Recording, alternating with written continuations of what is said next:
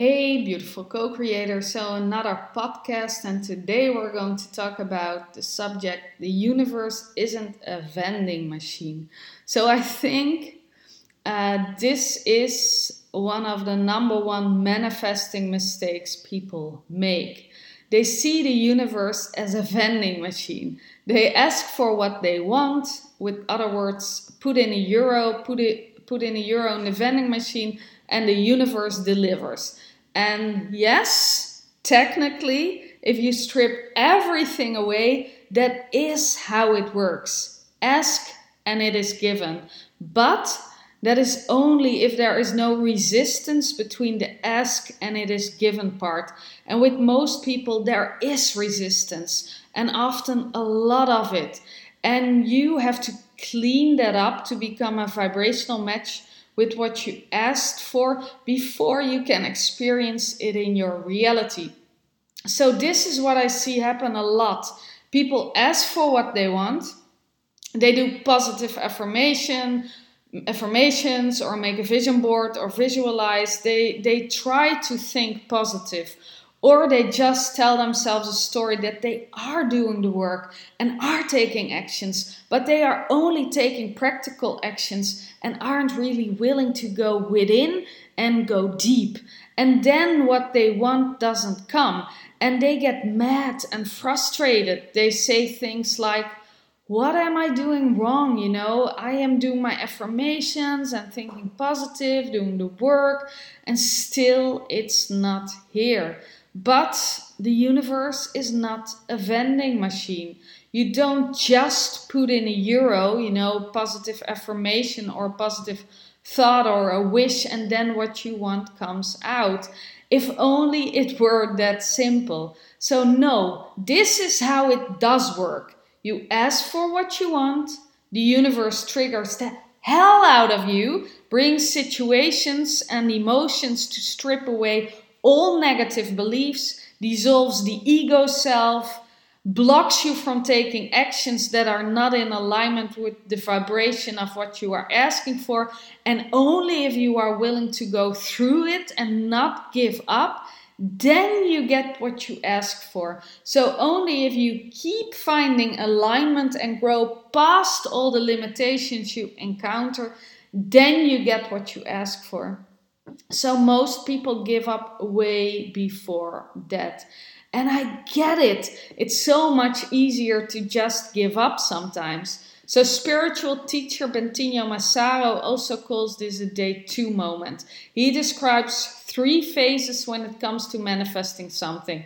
It doesn't necessarily have to be on day one, day two, day three, but that's how he calls it. Day one, you ask for something. Day two, the universe brings challenges on your path to ask you, Are you sure you want this? Because, well, you haven't fully shifted your energy yet, so there's still some old residue there yet, uh, which, which you attract situations. So, and then you can say, Yes, I do. I do want this, or no, I don't it's too hard. I'm, I'm not willing to do it. So, and day three is when you say, Yes, I do, and you are willing to do what it takes, what you want to manifest arrives. And when you get scared or whatever and back away or sabotage, it doesn't come. So, an example I interviewed Bentinho Massaro a couple of years ago. It was an amazing interview about money and spirituality and uh, you can watch it on my YouTube channel or listen it, listen to it on my podcast. And when I asked for the interview, I didn't really expect him to say yes. In my eyes, he was this big spiritual teacher, and I was just starting out with my business. But for some reason, he did say yes. And I got extremely nervous in the weeks leading up to the interview. I was totally in my head about it. And what happened was that they postponed the interview because Bentinho was sick. Uh, but he was only in the Netherlands for a couple of days, so I got really scared that I didn't get the chance to interview him. And at this, at that moment, I felt that I really wanted to do it, despite of my fear. I wanted it so bad. So I affirmed to the universe that I really wanted it and that I was willing to do what it uh, took and shift into that energy where I was brave and willing to step up my game. And a couple of days later, I got an email with a new date for the interview. And after the interview, I told Bentinho this story about, yeah, day canceling and me thinking, oh no, but I really want to do this. And he also said, well, you experienced the typical day two moment. So, another personal example about two years ago, I became aware of my desire to experiencing this epic, soul fulfilling love. And actually, it felt more like a call, you know. It felt like it was something bigger than myself. And I couldn't even ask for it straight away because subconsciously I felt I was vibrating nowhere near the frequency that made that able uh, for me to experience that. I also felt on a subconscious level that I might not be able to stay with my husband figuring all this out. So when I was finally able to look at it and start aligning with what I wanted to experience and cleaned up a whole lot of shit well, I fell in love with somebody and it was an amazing journey. I loved getting to know him. Getting to know him was like unwrapping a present, you know. The more I got to know him, the more I loved him. And it was the best time ever to talk to him and create with him and fell in love with him. And he felt uh, the same uh, way. But even with him, I wasn't in alignment with experiencing true love. When I look back at that journey, I was so attached to him. I was so scared that he might leave me, and I couldn't imagine my life without him. It was like I already missed him even when I was with him, you know? So you can kind of imagine what I created with that energy. So he he did leave me people mirror you. So he could only push me away because I didn't give him space to just be in my life.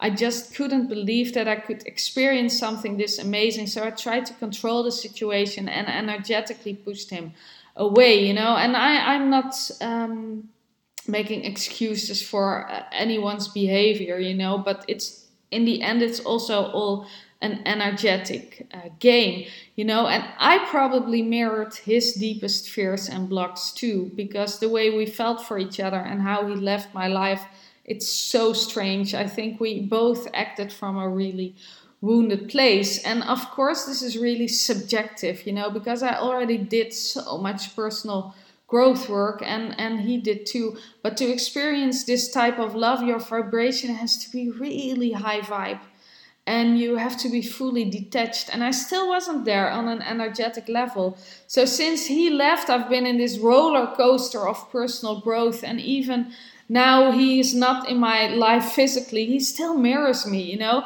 First, I had to get over my hurt of him leaving, then I had to get over my guilt of me hurting him and pushing him away and now I really had no, uh, I know I really had no choice, but I still felt really guilty. And later I learned that also had to do with some past lives we were connected with each other, and it was the pain of a couple of li- lifetimes that I really had to purge and uh, release. And I got flashbacks of previous lives where we met up and played similar roles in each other's lives, and it hurt so much. So I sometimes literally felt that my heart was breaking. So mm, I also now have to create my life with me thinking, still thinking about him 24 7 and letting him go at the same time because he's just not here at this moment. And I have to find a way to move on, take care of myself because I only can attract love with him or anyone else if I'm in alignment with true love myself, if I learn to fill up my own cup, take care of myself, uh, love myself unconditionally, you know, whether I am in a relationship or not. And so I have to learn to fully love myself, and um, I have to learn a million other things, you know, uh, this was like a, like a steam course the last couple of weeks, and I'm doing better and better every day. And and it's still the biggest challenge I've ever been through. It forces me to create on a whole new level, and it's funny because I think we can all relate to this. That you ask yourself the question: If I knew it would be this hard, would I have asked for this thing? You know, would I have put my euro in the vending machine? But yes, I, I would definitely have put my euro in the vending machine. I did experience something real with him, and I will cherish that for the rest of my life, even if we never find each other again. And I also trust that if I work through all this and heal myself, that I will experience a love that is even greater than what I experienced when we were together. So, whether it's with him or if the universe brings someone else on my path. So, to conclude this thing, you can ask for everything, and the universe can bring you anything. But in order to become a vibrational match, it could be that you attract contrast and challenging situations. And then you have to stay committed to what you want. You can never give up. Well, maybe you can give up for a little while. You know, there were definitely a couple of moments during the last couple of weeks that I wanted to give up on this journey. But at the end of the day, my soul is urging me to keep aligning with love. And all I can do is listen you know, to feel what I feel, to follow my intuition, to accept and follow my desires, to step into my own power fully, create from that place, to keep believing in myself, to keep believing in what I'm feeling, what I'm, uh, and that I'm not making this whole thing up. I'm not crazy, you know, to raise my vibration and become the happiest person I can be, even though the situation challenges me every single day. So to keep following my alignment keep working on detachment. So, are you also willing to do that with what you are manifesting? And remember, the universe is not a vending machine. You can have everything you ask for, but what you have to put in is not just a positive affirmation. You have to put in raising your vibration until you are a vibrational match, no matter what it takes, until it takes. So, Thank you for listening. Love you always. See you next time. Bye bye.